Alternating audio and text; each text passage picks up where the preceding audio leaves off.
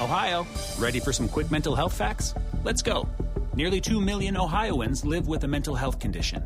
In the U.S., more than 50% of people will be diagnosed with a mental illness in their lifetime. Depression is a leading cause of disability worldwide.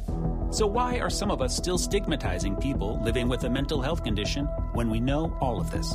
Let's listen to the facts and beat the stigma. Ohio, challenge what you know about mental health at beatthestigma.org.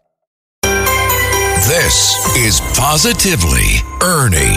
Now, here's Ernie Anastos. Okay, following stories in the news right now and what people are talking about with a positive viewpoint. Hey, if you're thinking or close to retirement, you're probably wondering when to start drawing Social Security benefits. Well, it's a common question what you need to know and when to take action. All right, let's see if we can help you out. Bill Dendy is an investment managing expert. Hey, Bill, with your experience, what's the best time to start your Social Security? It depends on when you were born as to when you can get your full benefits. But regardless of when you were born and when you can get your full benefits, anyone can start their benefits as early as 62 years of age. There you now, go. If you start early, there is a penalty to pay. There is a reduction in benefits if you start early. But a number of people would rather start early and get that income coming in Hmm. because those extra years of income means that by the time they turn their income on, that they have to be in their early 80s to get to the break-even point where Right. they would have come out ahead by waiting. And there are some folks say, you know,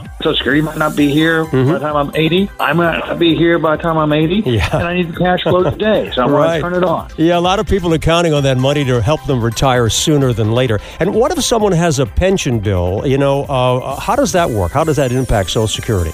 Well, if the pension is from an entity that has been paying into Social Security as well, like most big company pensions, it does not have a negative impact on your Social Security. Okay, understood. Bill Dendy, thank you so much for offering some very helpful advice for a lot of people ready for retirement and planning to receive their Social Security. I'm Ernie Anastos with positive news you can use on 77 WABC. For more positivity, listen anytime. Download and subscribe to Positively Ernie the podcast. Go to WABCRadio.com and the 77 WABC app.